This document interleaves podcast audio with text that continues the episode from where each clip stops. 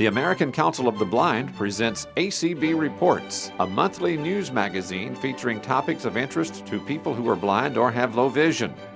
I'm Mike Duke. This month, remembering legendary Washington, D.C. broadcaster and trailblazer Ed Walker. Welcome to ACB Reports for November 2015.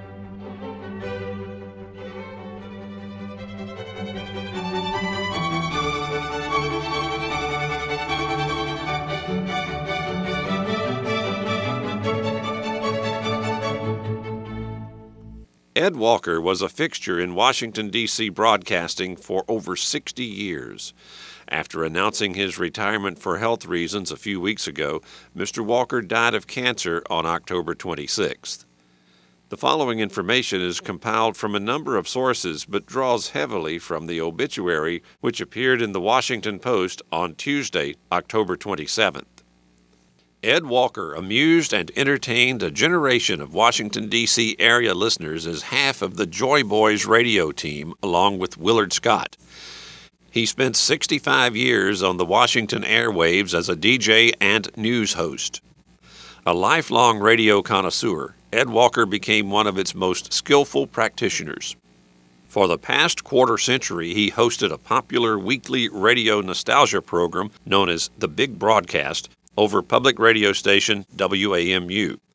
Each week, he invited listeners to settle back, relax, and enjoy as he discussed and introduced replays of such golden age programs as Yours Truly Johnny Dollar, Dragnet, and Gunsmoke. He recorded his last big broadcast program on October 13th from a hospital bed. Surrounded by his family, Mr. Walker listened to that final broadcast over WAMU a few hours before his death. Born blind, Ed Walker grew up with radio as a constant companion. By the age of eight, he was operating a low power transmitter from his family's basement, beaming music to his neighbors' houses down the block. He would go on to spend almost all of his adult life involved in the medium in some way, all of it on stations in Washington. It was the Joy Boys, a generally humorous and broadly popular daily program for which Mr. Walker is most fondly remembered. Ed Walker and Willard Scott became friends while working on American University's campus radio station, WAMU. They got their professional start in 1952 doing short comedy bits for a weekend show called Going AWOL, which aired over radio station WOL. In 1955, they moved to daytime on NBC owned WRC with a show called Two at One.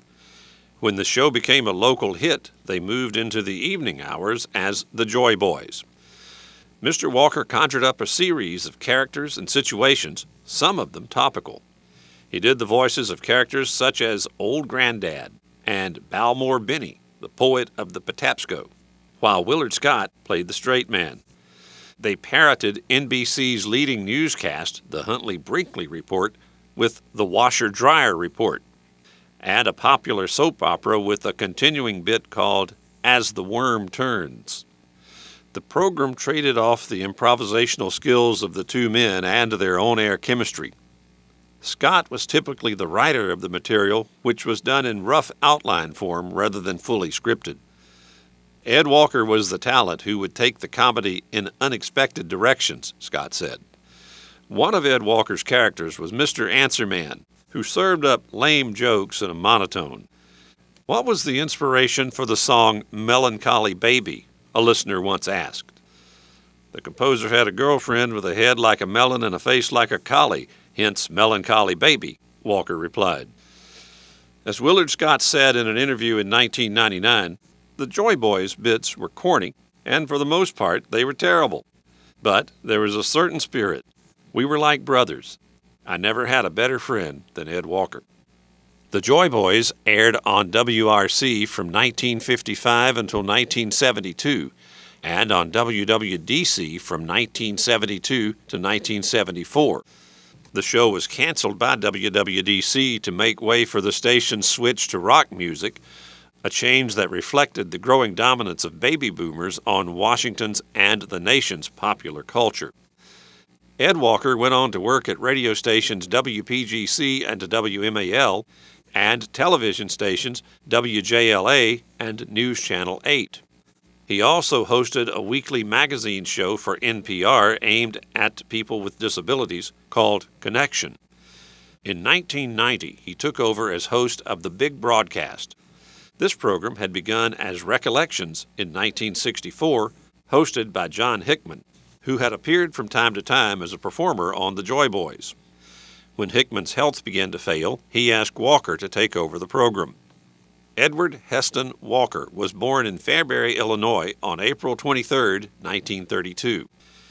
His earliest memories involved listening to the radio. He recalled ringing a toy cowbell as a small child, along with the performers and audience he heard on a program called the National Barn Dance. His family moved to Washington when he was four years old. Most kids got a kick out of comic books, funny papers, and stuff like that, he said in an interview with NPR's StoryCorps in 2012. To me, radio was it. The sound effects, to me, were most important. I absorbed the medium very well because I was listening very intently. Ed Walker graduated from the Maryland School for the Blind in Baltimore in 1950 and was the first blind student to attend American University.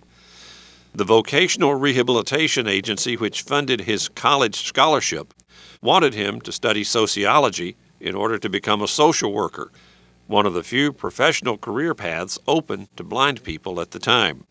But Mr. Walker insisted on pursuing a career in broadcasting, completing his communications degree in 1954. Long after the Joy Boys, he continued to work with Willard Scott when his old friend was on the Today Show. He handled the crush of people seeking recognition for a friend or a relative who was celebrating their 100th birthday. And he helped produce the short tributes that Willard Scott would read on the air. Mr. Walker never attempted to conceal his blindness, but he did not often speak of it on the air. When I first got into this business, I never let it be known on the air that I didn't see, he told the Washington Post in 1985. Not that I was ashamed of it. It was in my mind that if I was going to be successful in this business, it was because I was a good performer, not because people felt sorry for me. From his earliest days on the air, he used a Braille typewriter to produce scripts. While on the air, he kept his left hand on a Braille clock to maintain the precise timing necessary to hit the mark for commercials or the end of his show, said Letty Holman, program director at WAMU. He was so skilled that most listeners were surprised when they learned that he was blind. Ed Walker was inducted into the National Radio Hall of Fame as a local radio pioneer in 2009. His survivors include his wife of 58 years, Nancy Murphy Walker of Rockville, Maryland, his daughter Susan Scholar of Potomac, Maryland, and eight grandchildren. Another daughter, Carol Potter, died in 2004. Ed Walker was 83 years old.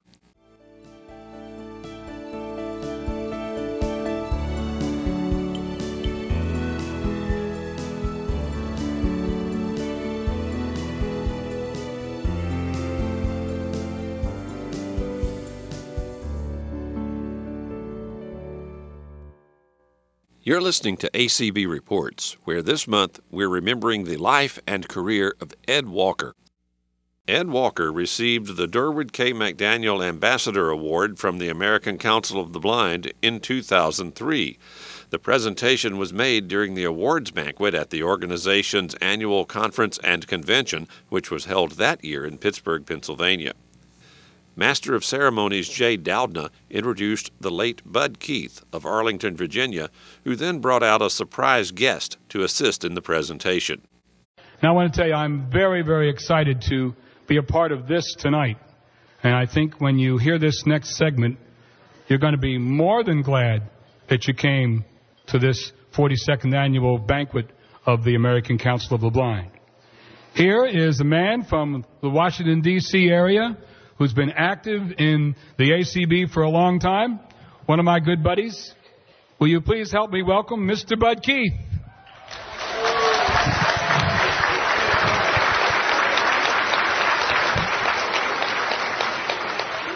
Ladies and, ladies and gentlemen, I want to uh, thank um, Chris Gray and uh, Teddy Joy Remhild for letting us do one of these uh, award presentations a little bit differently. I feel privileged because I nominated the person who's going to receive the Durward K. McDaniel Ambassador Award. When I first became blind at age 11, uh, my mother had heard about a, a young man who had uh, started to make a name for himself and as I grew up, uh, this man was was kind of a role model because in his early 20s he had already established himself as a well-known name in the Washington D.C. community. And uh, I hope you'll understand the confusion of someone who is 18 years old. But when I had to pick my career, I this man was the only blind man that I knew who wasn't working in the blindness biz. And I kind of wanted to do something different. Well, I, I followed his trail. I found I didn't have either the talent or the ambition to do what he did. But tonight I would like to now introduce his good friend who helped him get started. And ladies and gentlemen, I introduce to you Mr. Weatherman, one of the nicest people in the United States, Willard Scott.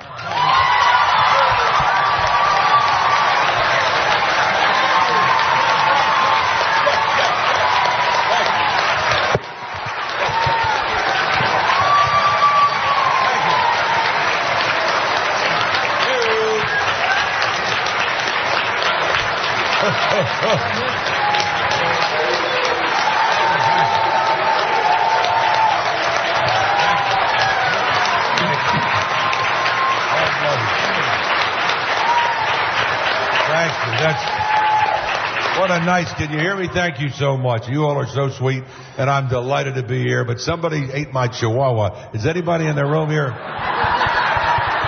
One of your dogs ate Quiero Taco Bell. I wish you'd try to find him before the evening's over.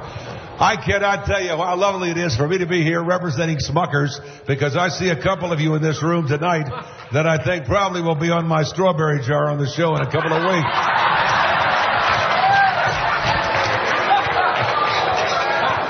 I'm supposed to be more serious, of course, because this is a serious award. But how do you, I mean, this is my friend. You know Eddie Walker. Let's hear it for Uncle Eddie right here. Most of you don't know it, but Eddie is uh, commonly known as Junie. That was his mother's name for him, Junie. And his mother, you all right, Eddie? That- can you handle that? I can handle there it. you go. His mother used to tell me that when he was li- listening to the radio, that he would pick up a bell and ring it when the National Barn Dance was on. And he was 27 years old then. And but he knew when he actually you were just a little baby, wasn't it? Yeah, yeah. What did you say? What they said in the National Barn Dance? Well, what the the, say something? I think. You got to talk right into it. I talk right in. the first uh, my mother said the first thing she put in my baby book was turn the radio on. I don't know what they said on the National Barn Dance, but I would sit in the rocking chair and ring that bell and they'd applaud. The old National Barn Dance with Joe Kelly. So I mean that's a long time ago. Most of you don't remember. That's before radio was invented. even. That's right. As that most of the people we know in broadcasting now are either in that big radio station in the sky or out of work. And I'm, I'm slowly, one foot of me is in each of those careers at this point. But I really got to tell you, it followed suit that the first time I met this man, I was in, just out of high school and I guess it was 1951, wasn't it? Yep.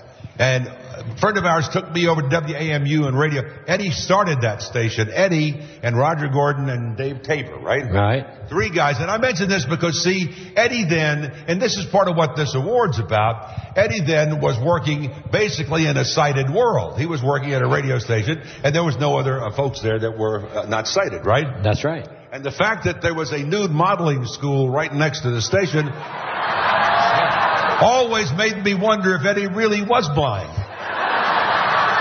I missed out on an awful lot there. You know, these guys would tell me things, and you know, the advantages of sight are pretty good sometimes. You probably, you probably think this is a stupid ad lib, or but uh, this is all true stuff I'm giving you.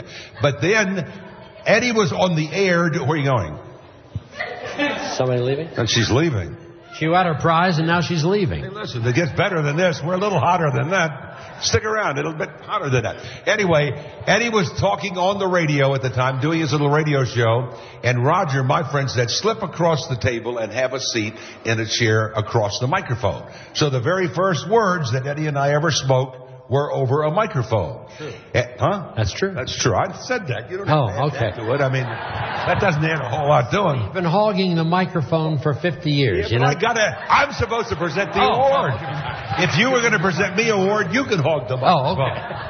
But that was 1951, and the point of my boring story was, this is 2003, and we are still together as a team. And I think that's pretty darn good. And, hello there. Everybody told me for years that Eddie's only handicap was working with me. If he hadn't have done that, he would have probably been a bigger star than he is now. I got my own mic now. Oh so- God, there goes my act. I can't say anything anymore. But we have had so much fun working as a team, and most of you knew, I hope, that we were called the Joy Boys. And we.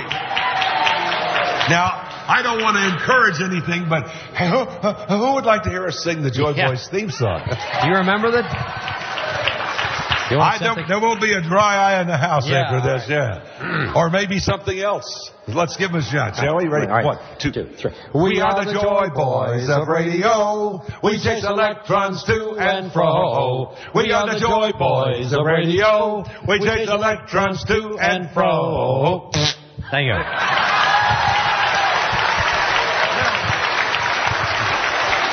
And we have a website, by the way. I want to tell you about, we got a plug in for our Joy Boys website, which is very accessible with uh, talking screen readers.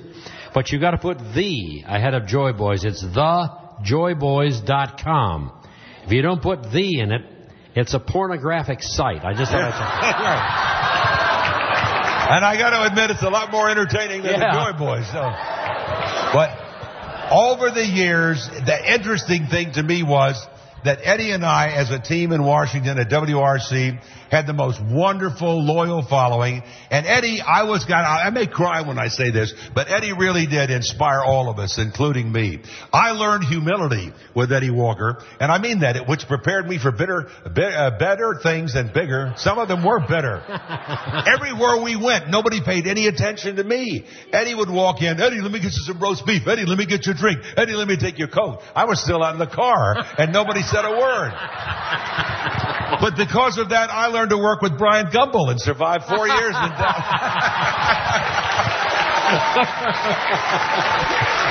oh, no, but the, the truth is, it really was a wonderful experience for him, of course, to work at a broadcasting station where nobody else was blind. He was the only person, and all of the people at that station. My point of this boring story is it's a two-way street, and I don't want any blind person to ever think for one second that they couldn't be qualified or couldn't do anything that they wanted to do because of this. Yeah, sorry, let's hear it now. Yeah, right. Now, ho, ho, ho, ho. That. Now, that's known a little bit as sucking up to you people. I know that when I say that. hey, you like that, baby. no, but the truth is, it is a two-way street. And everybody learns and everybody benefits. And I think you're living proof of that after what? I don't want to tell them how old you are, but it's been a long time, as we say, long of tooth. Many moon come over Choctaw when great waters That's right, part. Chief. That's Well. right. He's gone from Pampers to Depends. I'll tell you that since I'm known. and The- just The cycle is complete. shut up. Let me do it. Oh. Anytime he sneezes when he's around you, get out of the way. I do it. Gee.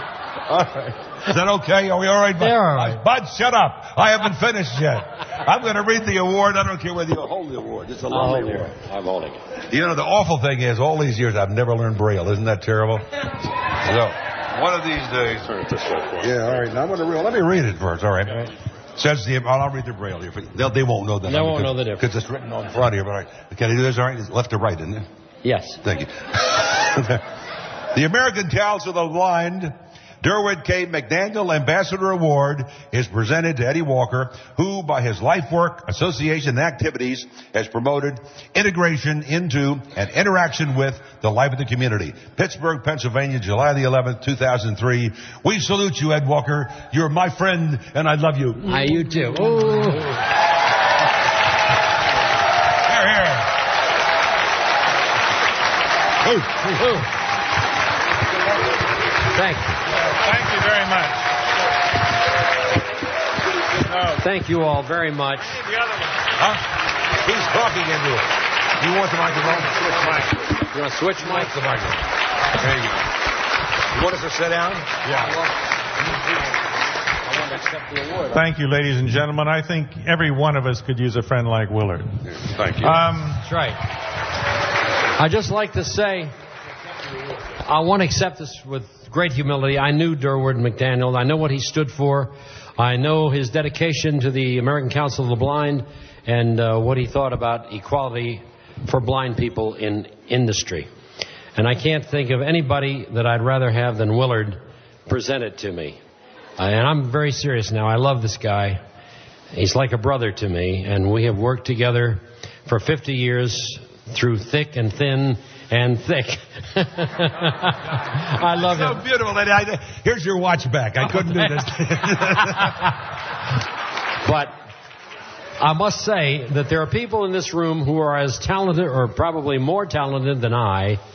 But uh, I was fortunate enough to have breaks from people like Willard. Uh, no man is an island. You don't do it by yourself. It's people having faith in you and trust and uh, helping you along. And that's the kind of guy Willard has been. And uh, we've had a wonderful ride together. And uh, I hope it continues for a long time. Uh, thank you again very much. Is that all right? I've got. Yeah.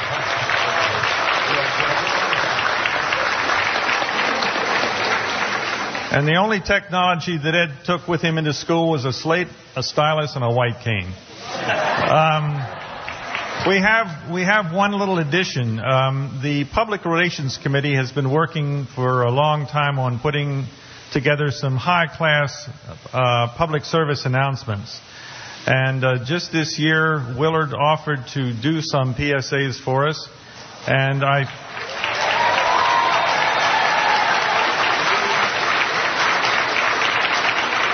And if, if I if the miracle of our of our usual technology works, I think we can play one for you just now. Hey, this is Willard Scott for the American Council of the Blind. When you were a kid, did you ever sort of scrunch up your eyes and pretend to be blind? Well, I did. Knocked over my mom's Boston fern. But for 9 million Americans, being blind is not pretend at all. If you've got low vision or know someone who's blind, call the American Council of the Blind in Washington, D.C. and get answers about living with low vision and blindness. Call the American Council of the Blind toll free 1 800 424 8666 or visit the website www.acb.org.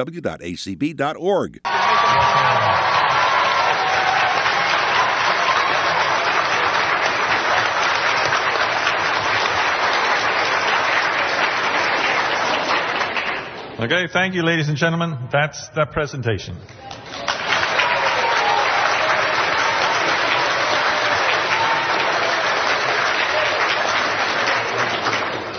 I want to tell you, it really is a great night for me because I got the chance to meet a man that I admired for a long time. In fact, he probably doesn't remember this, but when I was a, uh, a junior at Overbrook the School for the Blind, I came to Washington and uh, Willard and uh, Ed were doing the show over at WRC, and I went in there to watch them do that show for a while. And Ed, I think you just had a. Um, didn't you have some sort of braille clock or something? Uh, but, but what was it when you did that show? How many different kinds of things did you have in the studio that actually helped you do the thing? Well, how many things did you do? Did you uh, braille cards? Willard for one. Now we had a board operator. We didn't have engineers. That's what I remember. Yeah, right. We had a board operator, and we had a sound effects door. We had a door made, which was sort of a punctuation mark on radio when characters would come in and leave, and then, so long, Mr. Scott, boom, the door would close. And, uh, and I had the braille clock, That's what I re- that's what I remember. I, I took that out. Besides the way you used to do things, I had that memory of from when I was at Overbrook and came to see you do it. Uh, didn't like the fact that I had the lamp on my side of the table. Tell that. He worked with me. It was funny because it normally the disc jockey would sit at the head of the table and he had this wonderful lamp so he could read all the copy and see everything. And Eddie sat there and controlled the show because he and the engineer did that, uh, you know, basically together better. You can't have three cooks spoil a broth. But I'm sitting at the other end of the desk and I'm the one that sees. I didn't have a lamp to read the copy. I didn't have any light. So basically, I did the show in the dark for 30 years and it ran on RC. I think if we'd had light, we might still be on the air. Well, you know, it's it is really amazing. A lot of the I know you worked with scripts a lot. You did some things that scripts, but there there were times when you really just sort of did a lot of ad libbing too, weren't there? Oh, absolutely. The show, 90% was, you know, was uh, ad lib. We had a thing called as the worm turns, which was a soap opera. Remember that? Can, can, can you remember any of it and do a couple of lines from it? It was brought to you by Scuff. Scuff no more. Scuff No More, which took care of childbirth, anything that was a problem. And the point is, we would take one word like bedpan, and we used that for the whole week. And the whole idea was bedpan room 12, bedpan room 13. And every day people thought somebody needed a bedpan in room 12, right? That's right. And the punchline was, Hello, I'm Dr. Ernst Bedpan. Somebody's paging me. What is it? there was a doctor bedpan. I was like that all the time on the radio. Can you imagine that happening every day for how many years? A long time. Almost 20. That's why they put us on at night so the management wouldn't have to listen.